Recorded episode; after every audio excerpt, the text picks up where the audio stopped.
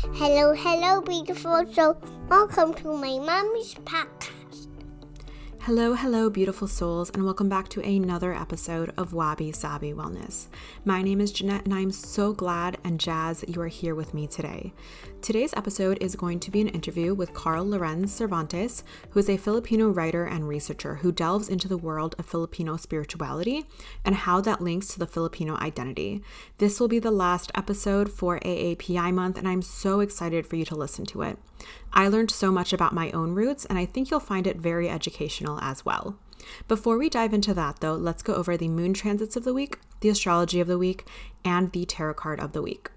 The first moon transit we're going to talk about starts on Monday, May 29th at 9:51 a.m. Central Time and lasts until Wednesday, May 31st at 6:45 p.m. And while the moon is here, the moon will be in Libra. And I love this moon transit. Libra is all about balance. There might be a focus on relationships and harmony for you, but I expect this to be a very calm few days. On Wednesday, May 31st at 6:45 p.m. until Saturday, June 3rd at 12:04 a.m., the moon will shift into Scorpio. This transit will be a little more emotional and passion-filled. I think sometimes there's a negative connotation when the moon is in Scorpio, but that just means there's going to be a lot more energy and emotions, and that can help fuel you to get where you want to go. On Saturday, June 3rd at 12:04 a.m. until Monday, June 5th at 2:31 a.m., the moon will shift into Sagittarius.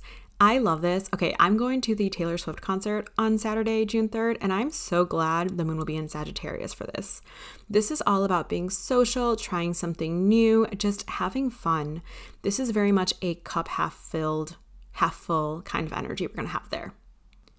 Astrologically, this week is very even keeled compared to the last few weeks we've had. There are two big events happening this week. So, on Friday, Venus in Cancer will trine Neptune in Pisces, which is all part of this grand lunar trine with the moon in Scorpio. The vibes for this day will be very healing, socializing, just generally very good vibes. So, excited for Friday. And then on Saturday, June 3rd at 10:42 p.m., there will be a full moon in Sagittarius. So this is all about our rituals, baby. This is a very positive full moon because it is in Sagittarius. That can set the stage for the rest of the year. So I want you to journal, to cleanse your crystals, just to take a second to slow down. Maybe write a letter of what you are letting go of and just burn that. Um, I don't know if it's to be weird if I do all my rituals at the concert or not, but I will keep you updated. Okay, tarot card of the week. I pulled Ace of Cups. Ace of Cups is all about intuition, awakening to your emotions. And for me personally, when I pull it, it's about filling your own cup so I can continue to fill into others. So, the question I have for you to think about is what can you do this week to fill your cup? I want you to take a second and think about the emotions that might have been showing up for you this past week and how does that serve you or not? So, that is the tarot card of the week. Okay, enough of my talking. Let's get into the interview. Okay, I am so excited. I am here with Carl. Um, so let's dive right into it. So, my first question for you is Who are you and what do you do? I am Carl Lorenz Cervantes. I'm a uh, researcher and a writer. I also am a lecturer in one of the local universities here. Um, my research interest has always been psychology, but more specifically, uh, the m- mysterious and somewhat paranormal uh, part of psychology, which is, which you know, most people don't really see as uh, something that is worth uh, diving into scientifically, because a lot of it is, you know, uh, the stuff of magic and fantasy, and these fields are usually filled with um, uh, scammers, which is you know which is kind of dangerous and which kind of uh, gives it its um, which gives it its notoriety. But it is a very important field of study. It is also a very important space for people to find themselves and discover themselves. So a lot of that paranormal stuff can also be considered spiritual stuff. So that's that's my that's my research interest and that's generally what I do. Awesome. That's super exciting. Um, the next question, I'm just so curious. How did you get interested in this field? Was it something that you knew from a like a young age that you would want to go into, or was it something that you kind of discovered as you grew up? When I was younger, uh, I remember my grandfather had this hallway of of books, and these books were um, about magic, mysticism, religion, written by saints and and psychologists, you know, and a lot of them really had uh, very interesting topics. Um, there was this. I remember there was this one book that was. Uh, I think it was this Reader's Digest book called Into the Unknown, and it was this encyclopedic book filled with um, very interesting. It was very. It was well illustrated. Had a lot of really nice photographs, but it had you know topics ranging from ghosts to witchcraft and UFOs, ancient civilizations, psychic experiments, and these articles you know i spent my childhood reading these these articles and from then it it kind of grew my interest in magic and mythology grew and then when i went into college uh, then i started getting into mentalism and and um, and a lot of you know paranormal phenomena specifically you know telepathy stuff like that um, so it has always been academic a lot of people who come into this field usually start with comic books and movies but I started with you know um, encyclopedias and and other you know academic texts. But that was really it was it has always been interesting to me that these things, which are like I said, always almost always just found in comic books and movies, are actually things that are real, you know, that could be actually studied, that could be measured, that could be observed and are documented throughout history. So yeah. That's really cool. That's really interesting. Um, my next question, and forgive me if I'm butchering the name of your Instagram page, but how did you okay. come up with the name Sikodiwa? Yeah, Sikodiwa is it comes from two words. It's from psicologia and diwa. Psicologia is psychology, diwa is um, psyche or, or spirit, um, when a person drinks coffee in the morning, for example, we say, nagising ang aking diwa, my diwa was awakened. So what is that diwa? You know, that's the, that's the, it's not fully just consciousness. It's more of a psyche, the habits, the traits and behaviors of people. That's, that's their diwa. Yeah. I love that. Um, so for anyone who is similar to me and has no clue, how would you describe like the psychology of Filipino and what makes it unique? Um, I don't know if other cultures have a similar study, but when I saw that on your Instagram, I was deeply fascinated. Um, Sikolohiyang Pilipino is uh, Filipino psychology. It's it's the psychology that comes from the Filipino experience. Every, you know, the, the psychology that we recognize globally is is largely um, uh, Western, more likely mm-hmm. European and American psychology, which has been, you know, for the longest time considered to be um, the the standard of of human understanding. But these are these are we, we could also consider them to be more of cultural psychologies from there from the west you know uh, every every uh, place uh, in for example in, in asia uh, in africa we, there are specific indigenous psychologies also that come from these these areas um, it's just sad for the longest time that uh, colonization has somewhat erased or degraded these ways of thinking these indigenous forms of uh, thought. But today and which is which is great about this this time you know starting from i'd, I'd say starting from the 60s or 70s it's just great how we started questioning that. The more in the philippines kasi, the more uh, during that time you know 60s 70s when the local scholars started to actually go out into the villages they saw this discrepancy between uh, local psychology and what has been considered universal or Western psychology. And they started to think, you know, it's not, it doesn't align very well, you know? So they started to study the the people from from the villages and from from the different places in the Philippines. And then slowly through language, through culture and art, we slowly discovered uh, frameworks for the psyche, folk understandings of the psyche.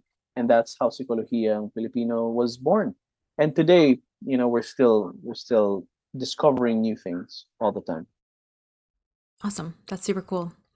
Um, so going off of that, what is the most fascinating topic or I guess story in Filipino spirituality that you've researched? Mm.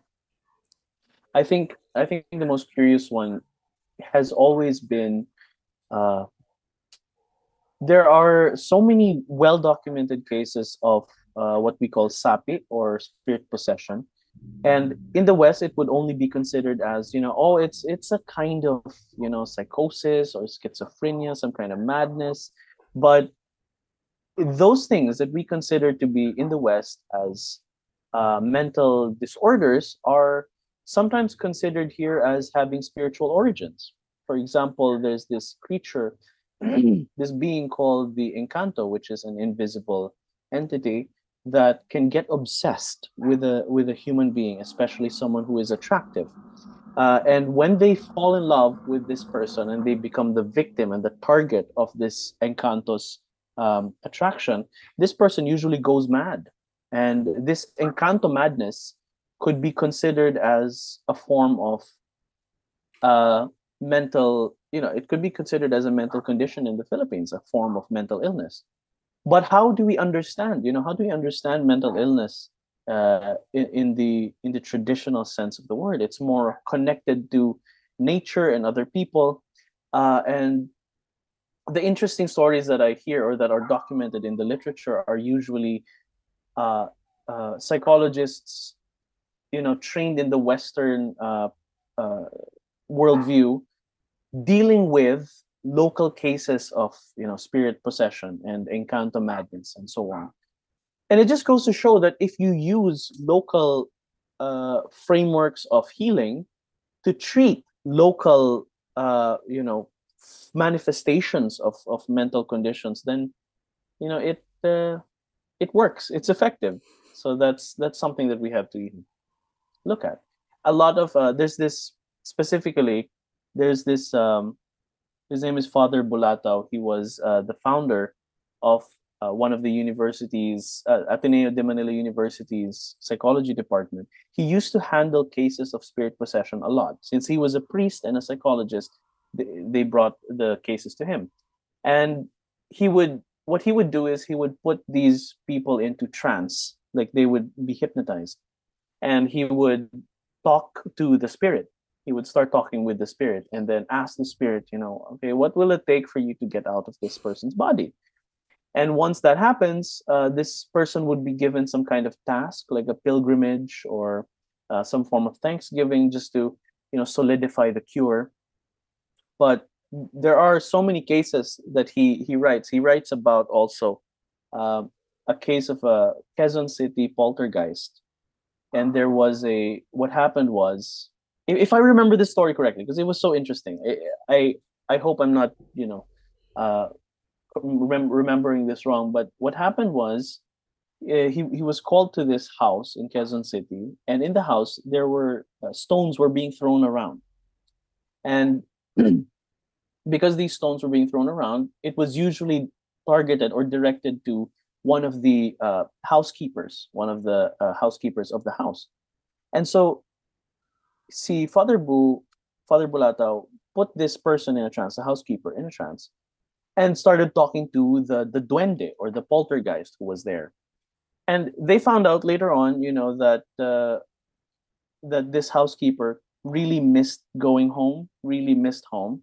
So maybe it was some kind of psychic manifestation of them wanting to go home.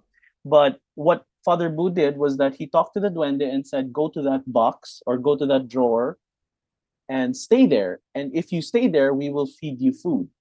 So every time you know so the the the you know the stone throwing stopped and uh the the drawer was left to itself and they would leave food in it. And sometimes the food would disappear. But you know things like that you know cases of of this of this kind. Uh, this this mysterious but well documented uh, phenomena that's super interesting. I grew up with a lot of stories like that my mom would tell me. Yeah, there you go. Um The next question. So, for those who don't know, the Philippines is a very Catholic. So, my question is how does Filipino spirituality mix with that really strong religious roots um, that are present there? Mm. Uh, the thing is that so uh, Catholicism comes from uh, the Spaniards. You know? When the Spanish when the Spanish colonizers came years ago, many many years ago, five hundred years ago, uh, they came with a, this faith, the, the Catholic faith. But when they came to the Philippines, it's not like the Philippines did not have its own uh, spirituality back then or, or forms of religion.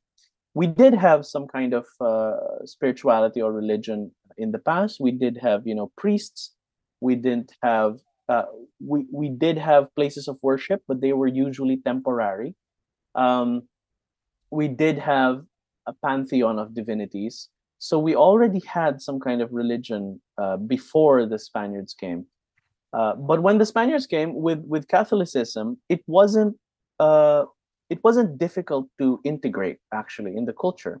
A lot of historians would say that it's probably because Catholicism and our our local forms of uh, spirituality were uh, were actually very much alike in terms of form, uh, in the sense that there were there was a supreme being, uh, there, that would be the Christian God, and then Bathala, and then there would be the minor divinities, which would be the Anitos or the saints, and then we would have you know guardian spirits around. Um, uh, we would also have uh, priests and places of worship.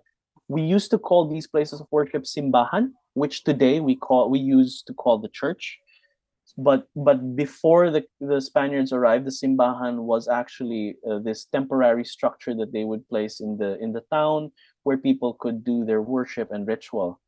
Uh, so so it wasn't you know it wasn't difficult for for Catholicism to be integrated in the culture, but that's not to say, of course, that you know a lot of it was also because it was forced upon us. So it was kind of as much as it was you know uh, assimilated somewhat easily it was also forced upon us. And later on it became eventually a part of our culture. Um, it's not today you know uh, more than 80% according to the latest census the 80% more than 80% of filipinos identify as roman catholic a lot are, are christian um, uh, the the catholicism that we have today is very syncretic. It very it borrows so much from different traditions, and uh, indigenous spirituality, our form of animism, has always been there. It has never disappeared. And what we call today folk Catholicism, or what some uh, local writers would call Christianized animism, is really just using Catholic imagery to talk about or to practice our indigenous animism. So, you know, there are in in one folk Christian uh, belief in the mythology of one of the folk Christian uh, books is that there was uh, the first god who they call Infinito Dios, and that first god, from the sweat of that god, came all other spirits, including the Holy Trinity. And the Holy Trinity, they thought, now, oh, we're we're the first ones here, but they didn't know that there was already a God before them and so they tried to baptize this god so from that story alone you see already the how how the uh, catholic uh, history of our country um, was mythologized into this uh, into this wonderful uh, metaphor symbol symbol rich story. You know it's it's nice. It's it's not so annoying. It's not so it's not so separate. It's already so ingrained in the culture. Mm-hmm. um but I do understand how that a lot of people would, you know, it has had a long and painful history in the country. A lot of it filled with exploitation, abuse, oppression, and I I do understand uh, how a lot of people would try to remove their uh, Catholic um, history because of because of religious trauma, and that's absolutely understandable. But this is not also parang uh, I'm not also trying to uh, distance myself from people who genuinely find joy and meaning in the Catholic faith. So it really depends on how a person practices the faith. And a lot of it really is, you know, people making a lot of mistakes. Yep, that's that's life. Yeah, yeah. Um, thank you for that. That that made a lot of sense to me. I think that's a question that I've often thought about when I think about like my Filipino roots and spirituality and whether they can go together or if they're separate, but that makes a lot of sense. Um, my next question. I have this sticker on my laptop and it says Bahala ka sa buhay mo. And the first post I ever saw of yours was one about bahala na. So can you just speak to what that phrase means? Um, and Mm, maybe yeah. why it's such a popular one? Oh, this has been this phrase has been around for the longest time. Uh, bahala na is something that we say when we're exasperated, when we're just annoyed, we don't want to deal with anything, we don't want to deal with someone, and we just say, ah, sige, bahala ka sa buhay mo. Bahala ka. Bahala na, I don't care. And we usually, for the longest time, you know, uh, it's been understood by foreigners to be a uh, a phrase of desperation, a phrase of procrastination and fatalism, of giving up and letting go, uh, to to accept our fate, to accept and to surrender to a, a form of resignation, essentially. But there was a study in the 1970s that kind of tried to reclaim the meaning of bahalana. It was by the psychologist Alfredo Lagmay. He wrote this interesting paper um, where bahalana was instead of being fatalist, it actually uh, was a way to strengthen a person's resolve. For example, um, a person, when a person is faced with something that they have no control over, they just say "bahala na" and move on with it. You know, it's it's a form of inner strength. It's a manifestation of that lakas ng loob, that inner strength. And then in 20, when was it? 2015, I think, or somewhere there, uh, a, a philosopher called uh, named uh, Rhochie Matienzo, he wrote this paper on revisiting Bahalana as a folk spirituality. So whereas Alfredo Lagmay wrote it in the sense uh, that it was psychological, it was a way of, you know, letting go of that mental burden of having to deal with things. Um, uh, uh, Matienzo studied Bahalana in the context of uh, the Catholic faith, or at least Filipino spirituality. Uh, and he found that it's only when a person reaches that level of that, you know, that threshold when things are absolutely just absurd and they it just feels like things don't make sense anymore. Once a person reaches that point and crosses that threshold, that is when true miracles occur. And how do we get there? By saying bahala na. And we actually reach that level of, you know, you know, whatever things happen, I believe that there will that that I will be fine. I believe that things will will happen the way that they're supposed to. And it's hard to capture that. Uh, it's hard to capture that theoretically. It's only when you actually speak the language and actually use the phrase in the right context that it makes sense. You know, you'd, you'd always hear it. Kasi you'd always hear it. Like, uh, when was it? When I was traveling with my family, and uh, this was just so recent that that uh, my sister, uh, we we didn't know because we didn't know what to eat that day, and then my sister said, "Okay, bahala na. Let's just find something to eat," and then that's just I, I paid attention to that because that suddenly let go of the mental burden of having to decide what to eat and just see what you know we come across Mhm. so that it's it's so freeing it's a, so subtle yet it's such a freeing phrase That makes a lot of sense. So basically, it was reframed from being like, I don't care to whatever will be, will be, and I'll accept that. yeah but we have to be careful that it isn't uh, can i curse in this podcast? Yeah, absolutely. okay. Uh it's it's not like we're saying fuck it. It's different from saying fuck it.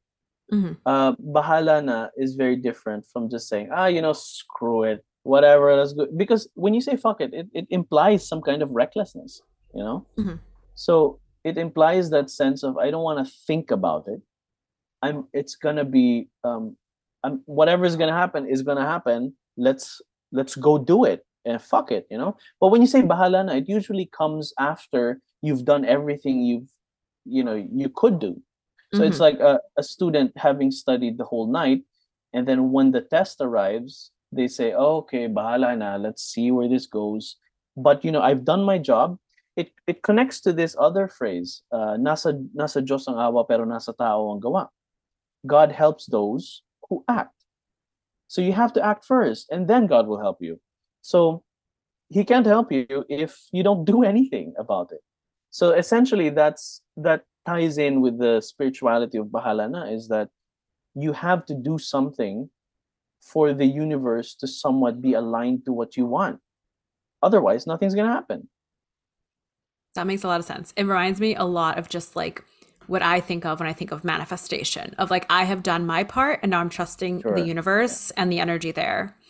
Um, thank you. That's very close actually. That's very close to what Mati Matienzo wrote in uh, his paper on revisiting Bahalana. It's very yeah. close. Yeah, it awesome. is. It's it's a very interesting read. It's actually available online.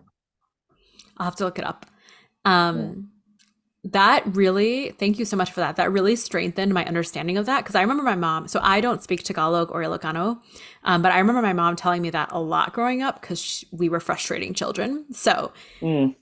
It it makes me feel better about that. Yeah yeah.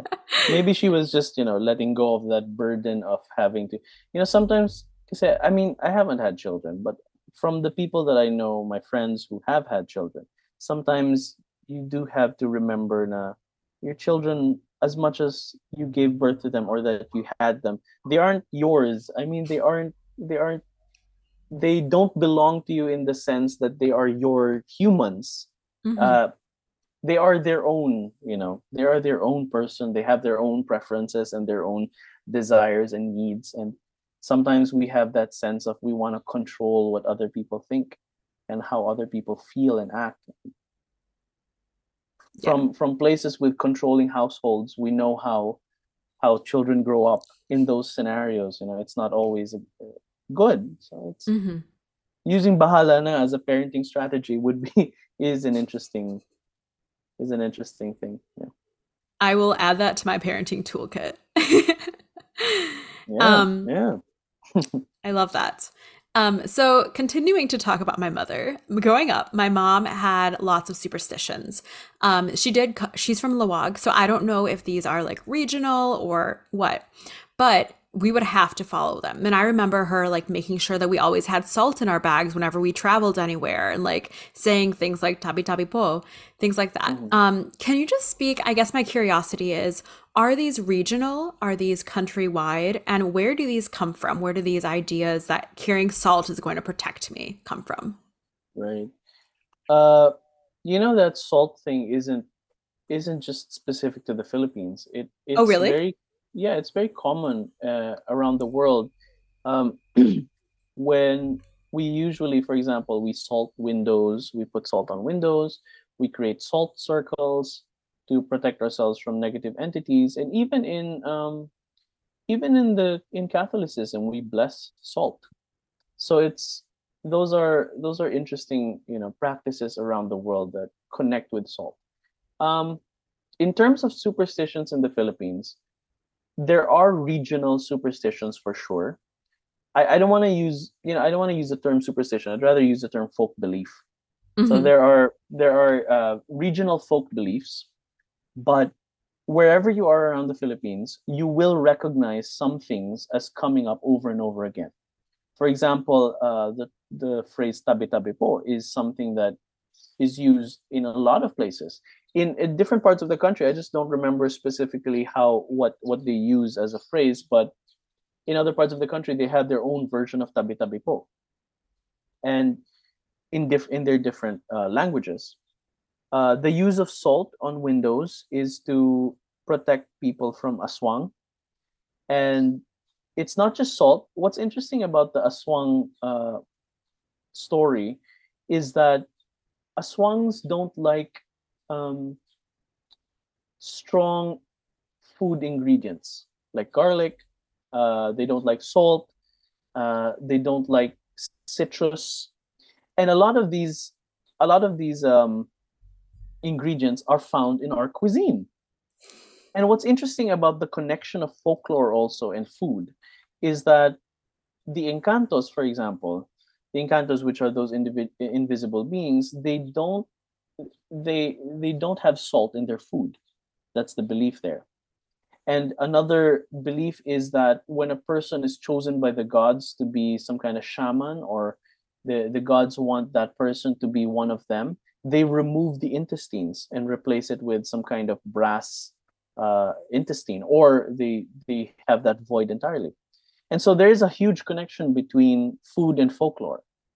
Uh, we have, you know, our food is very, very sometimes a lot of them are strong in flavor, very distinct. So it's and very garlicky also in a lot of ways.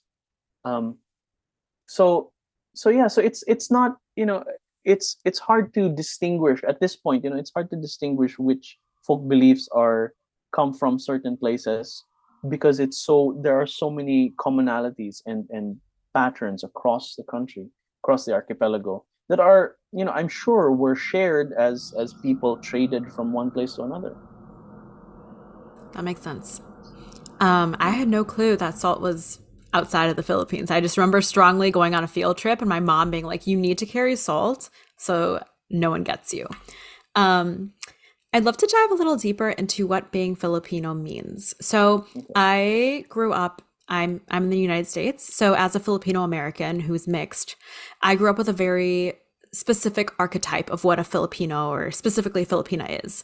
So, in the US, which I'm sure you know, um, a lot of Filipinos are seen as someone who's like very able to follow direction of their spouse, someone who's caring for others, um, someone who's almost passive.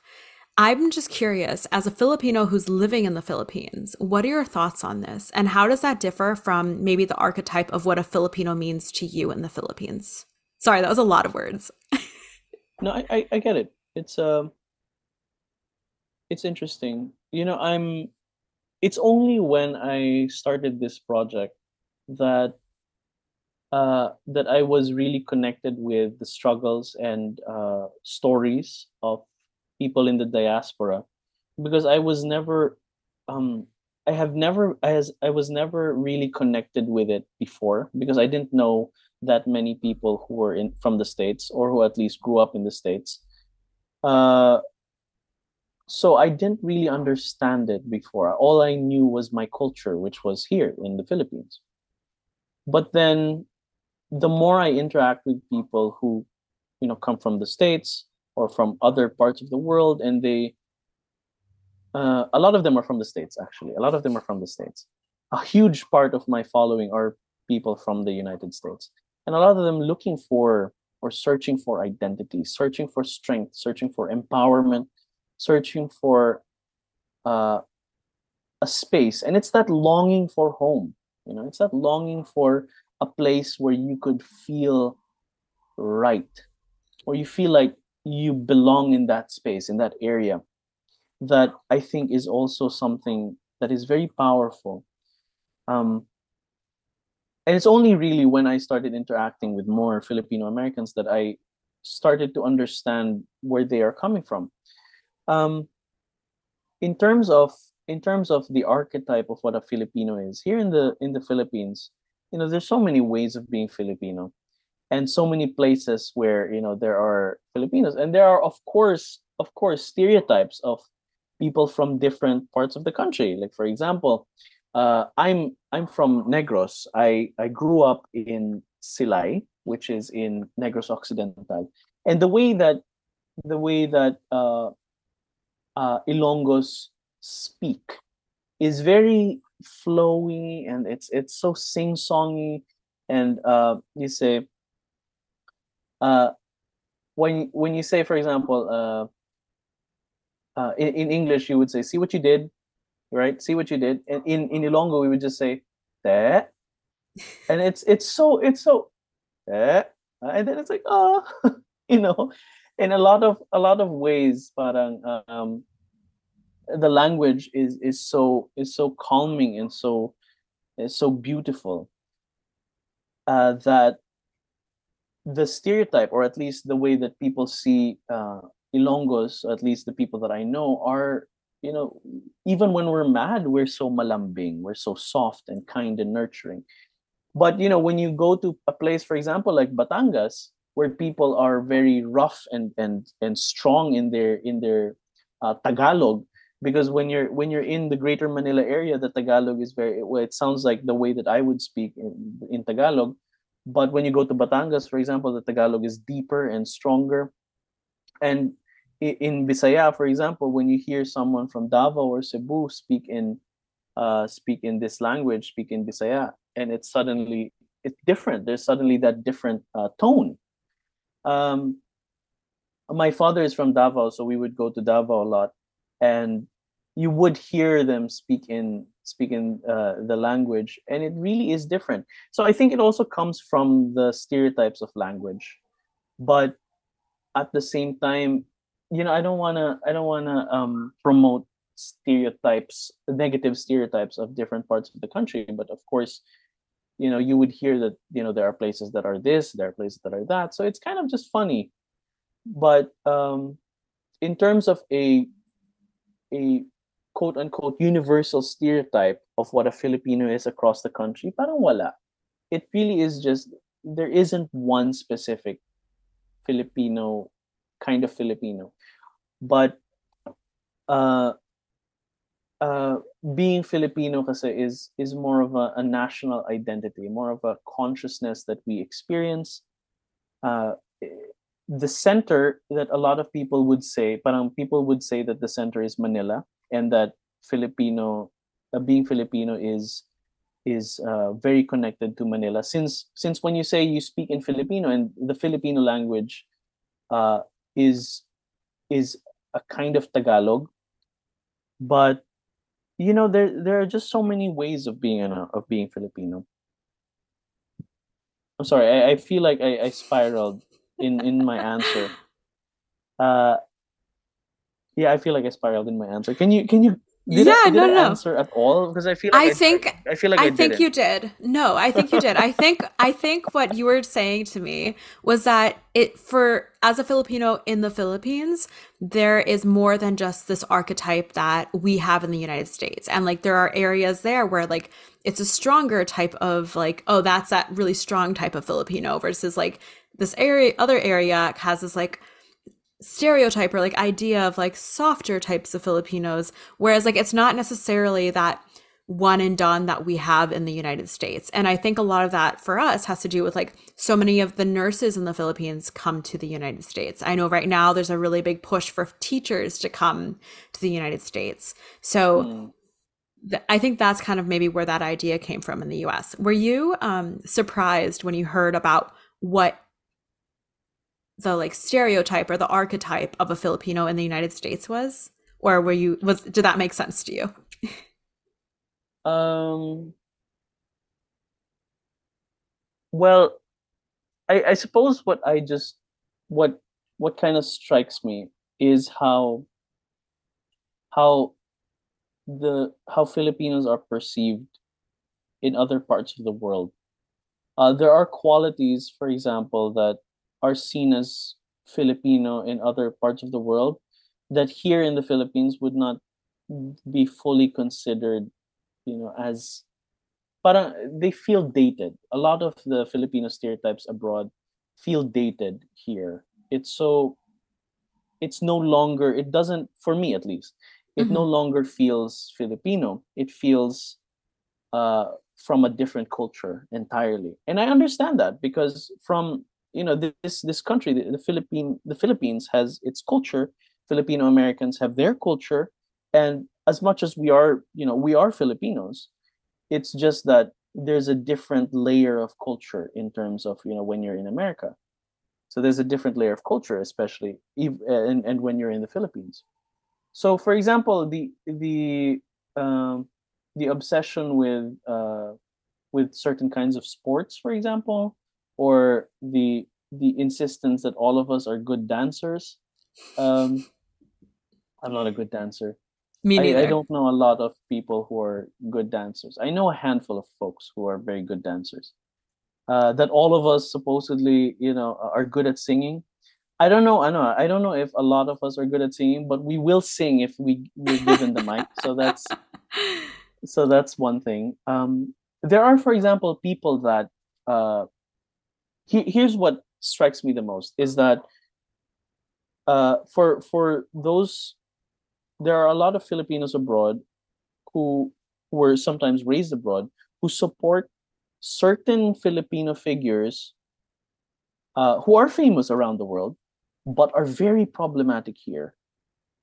And so, you know, when you hear, for example, people, I'm not going to name names, but you know, when when you hear uh, Filipinos abroad supporting certain characters that here we would know, oh, you know, they're not really a good person, or they're they've said some things that um, that aren't, you know, that are questionable. They're very, very mm-hmm. questionable they have been very aggressive against certain groups, certain protected groups, and so on.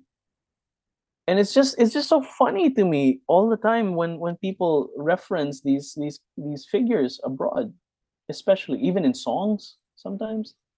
Mm-hmm. And it mm-hmm. kind of I don't, I don't know, it feels weird to me, but uh, it, it just goes to show that there is uh, something of a, a very uh, some some disconnect in terms of how uh, people want to perceive Filipinos here. Yeah, I I feel that. Um, that makes a lot of sense. Yeah. Switching topics to astrology and tarot, I'm just curious. So, I haven't been back to the Philippines in over 10 years, um, but how has astrology and tarot, how is it viewed now in the Philippines? In the US, it's like really taken off recently, but I'm just curious with those strong Catholic roots, has it done the same thing there? Are people interested in that? Mm. Hmm. Astrology in the Philippines. Uh, astrology is a very Western concept, but people people would really say people would say here now. Uh, oh no, we had our own astrology uh, in the pre-colonial times, but our astrology, or you know putting astrology in quotation marks really but our astrology back in the day was more of um, following the seasons in terms of when to when to uh, harvest when to uh, because we were agricultural but a lot of us agricultural a lot mm-hmm. of us also in the in the fishing communities. So we would follow the seasons. We would follow how how time passes. And our body is very connected to the world clock or, or the universal clock. And we are not usually tied to these mathematical symbols and, uh, and mechanical yeah, all these machines that that that uh, control us so so when it comes to today you know astrology it has always been somewhat of a pastime also for filipinos you know you'd hear it on uh, on uh, radio shows. Even when I was younger, you know, I'd hear it on radio shows. There was even a famous astrologer um, who who would always go on TV, and she would always say, you know, the fate of a person does not lie in the stars, but in your hands. She would always say that at the end of you know her her, her show. Uh, but yeah, today, it's it's a lot of Western astrology being used in uh, a lot of Western astrology being used here. I do know someone who is a very good person. She she is very well versed in in the planetary transits and everything. And we did have a conversation on the the astrology of the Philippines, and she uh, she pulled up a chart of the Philippines, and uh, it was such an interesting conversation. I think I recorded it. No, I did record it. I listened to it. It was really good it's in my podcast. Yeah. yeah. it's so interesting, no? Uh, that was actually half of our conversation. I only kept half of it, but it was a longer conversation, and we talked so much about these interesting things. Awesome. Um, going off of astrology, I stalked your Instagram and know that you are a Cancer rising. So Jupiter just moved into Taurus. Um, I don't know if you keep up with astrology, but the focus for you for that, with Jupiter being the planet of luck and abundance, is with your community as well as your hopes and dreams. So, with that being said, I'm just curious can you speak to what your goals are with your community or what are your dreams right now? You know, it's funny that you you bring up my astrology, my my chart because this year is actually my Saturn return. Same. And so, yeah, there you go. And so a lot of changes have been happening in my life recently. Um, in terms of in terms of my my vision for for community my dreams for the future uh you know a lot of them really involve um unlearning and deepening and connecting and following those things talaga. It's it really is just uh it really is just finding a, a creating a more solid foundation also. Strengthening that foundation. I think part of this Saturn return that I'm going through is uh, creating that stability in terms of what I believe in and what I know to be true, and setting the boundaries of um, of what I setting the boundaries of the scope of my interest, you know, instead of you know being scattered everywhere. Mm-hmm. Just like this is this is all I know. Parang setting that boundary yeah so so i think those are very important things and and very important things to focus on today is that we focus on specific things yeah that makes sense and i must that must be very hard because your work must bring you into such like deep rabbit holes of interesting things for oh, you to yeah. be like this is my all scope. the time all the time all the time you know this this whole thing about um it's only when more people followed me uh especially from from abroad that that I started getting into decolonial work. Um, I I never saw my work as something. That, I, I've never seen myself as uh, someone who did uh, uh, decolonial writing.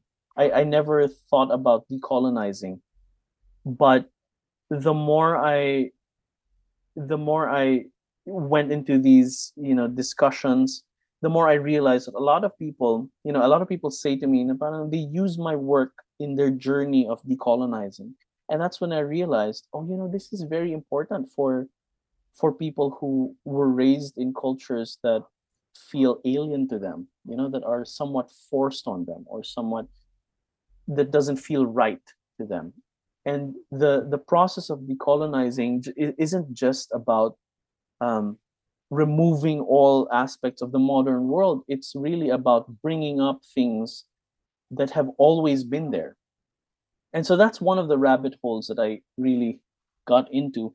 And then eventually i realized that decolonial work is actually a fundamental part of Sikolohiyang filipino It is literally why Sikolohiyang filipino got started in the first place because you know Americans were here and they said this is how to see the mind. And Sikolohiyang Filipino, the psychologist would the Filipino psychologist said that's not entirely true. That's not how we feel about our own mind. And so Sikolohiyang Filipino really is decolonial work. And see, this is one of the rabbit holes that that I got into. I thought that I was just talking about folklore and and superstition and psychology, but apparently it was something more important something way more important than I had imagined. That makes sense. Would you say that most of your followers are um, Filipino Americans or the majority in the Philippines? Oh, you know what's funny actually is that uh, when I checked the statistics, mm-hmm. it really is that only around 30% are from the Philippines. And the rest and, from the US and stuff? Uh, I think 40% from the US. And then from others from everywhere else. I, I have people, you know, reaching out to me from different parts of the world, not just from the US, but you know, you'd be surprised from Canada, for example, Australia, United Kingdom, someone even uh what was that? I forgot. But there are also, you know, people from Germany and, and different places around the world. I'm just surprised that there are places that this account reaches. Yeah. Um, I think that there's a really big desire to just connect with your culture and your history that when you're a Filipino growing up not in the Philippines, you don't really get. There's we're we're not taught about this. Um, so I'm really appreciative of the work that you do. Thank so just a few more questions. My next one is what are your if like just zooming out, what is your goal with your work? Like what is the legacy that you want this to leave behind? Um uh in terms of legacy, you know, I think it's too early to tell what what I want to leave behind. I think I'm still at that point of discovering what I want to create, if that makes sense. So Yep. once I've, you know, once I've figured out that, uh, as much as, you know, I have these interests, these childhood interests, but I'm still in that process of creating that foundation. Like I said, for, you know, for this Saturn return, it's about creating foundations.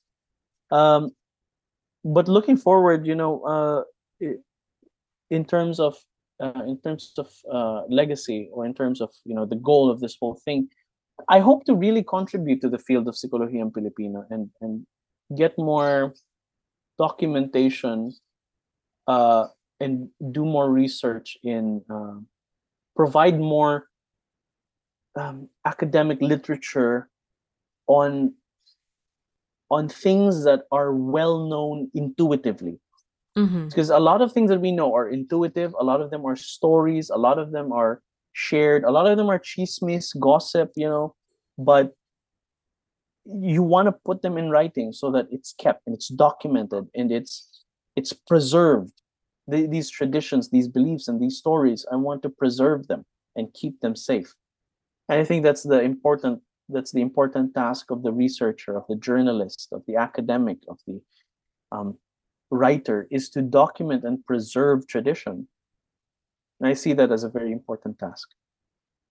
I agree. Um, your third Saturn return actually talks a lot about legacy, so you have two more to get to before you have to think about that really Oh, hard. man. oh man. When's the next one? When's I mean when's the third one? You're like in your 90s, late 80s, early Oh, 90s. Okay. Yeah. Yeah. Yeah. I hope I reach that age. I mean with with technology I feel like I will, but with my lifestyle I don't know if I, if I will reach that. um, so my last question before I get into these silly fun ones is where can people hear more of what you have to say or how can they connect with you or your writing? And I'm gonna link it all below, but yeah, where can people hear from you? Um, well, uh, I do have a I do have that Instagram account, Sikodiwa. Just be careful because I just found out recently that apparently there are imposters. There are people Mhm. who are copying the account and you know scamming people. But uh, I I did try to get it verified, so uh, you can just follow Sikodiwa on on Instagram. I only have that Instagram account, and then I also have uh a a, a Substack, a newsletter. So sikodiwa.substack.com where i will post mo- more of my long long form writing more of my research and so on. Uh, i do also have zines digital zines. Um, uh, uh, it's on gumroad. It's on sikodiwa.gumroad.com and a lot of them are available online digitally. And um, what else I also have that podcast on on Spotify, Sikolohiya at Diwa. So these are kind of like the the main you know places where I have my work. But you can also access my other writings in different journals, which are also linked in my Substack. So it's easier to find. Awesome. I will link that all below for you all. Um, okay, so now the fun, juicy questions. Mm. What is your favorite drink at the moment? My favorite drink is an espresso. I love espressos. Uh, I just like the thick, strong espresso. It's so it's so hard to find a good one. Um, but you know when when you do find you know those you know thick, dark, almost creamy, very bitter espressos, I love those. Um, yeah, Filipino coffee is is another you know it's it's it's amazing, especially kaping barako Yeah. when I try coffee from different places because it just doesn't hit strong, but Kaping Barako is just right. I don't think I've had that. The only memory I have of coffee in the Philippines was filling up Balikbayan boxes with instant coffee. So my only Mm. memory of coffee in the Philippines is very tragic. Uh, well, a lot of them is, you know, there are a lot of instant coffees. when I went to Sagada, uh, not not Sagada, Kalinga. I went to Kalinga, and we went to Apo Whang-Od actually. Um, my friends, uh, the people I was with at that time, they wanted to get a tattoo with with Apo Whang-Od, um, and we went there. I, I didn't get a tattoo, but we went there and they served us this coffee from a pot, and you know, coffee from that area, from that region, is so strong that we had to put brown sugar in the coffee. They would put brown sugar just to kind of, you know, temper the flavor and and lower the strength. But without the without the sugar, it's so it's so powerful. From the north, you know, a lot of coffee from the north is very very strong.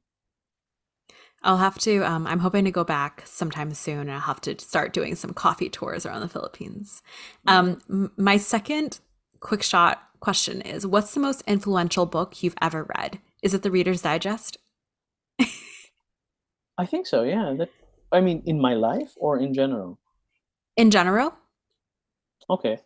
Um, I think oh no it's it's not psychology related kasi but in my life it would i i think it would be father bulatao's phenomena and their interpretation which is a collection of his papers on philippine psychology and the paranormal it's amazing writing it, it really changed my changed everything well a lot of things that that i believed in and really shifted my focus from from just like general psychology to a very specific kind of Mhm. psychology but in terms of you know influential books i think let me check what I let me check what I have. I don't know. I I I have a bunch of books in my room.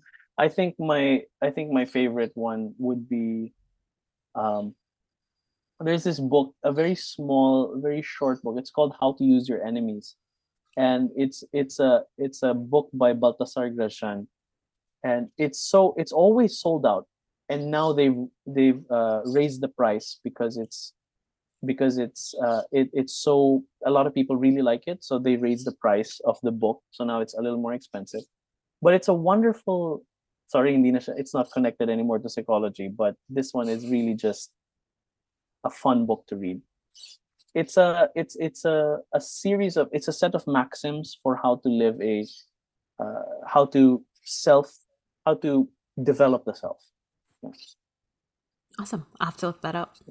Is that is that in English or is that in Tagalog? it's in english it's in english Okay, it's, it's perfect. So I can read it. from yeah you can read it yeah Awesome.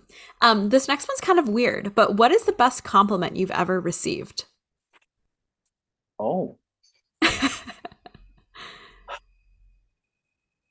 okay. I don't know about the best, but the the compliment that I used to always receive or more frequently was that I look like one of the uh I look like the mayor of Pasig City. He's he's he's handsome, he's smart and he's he's well he's very articulate and he's he's well regarded as as one of the really good politicians. Uh, he's young, also around a little older than me. Uh, he's he's actually the the son of. Uh, he's in a very influential family, uh, who is also you know very very has strong connections in politics and media.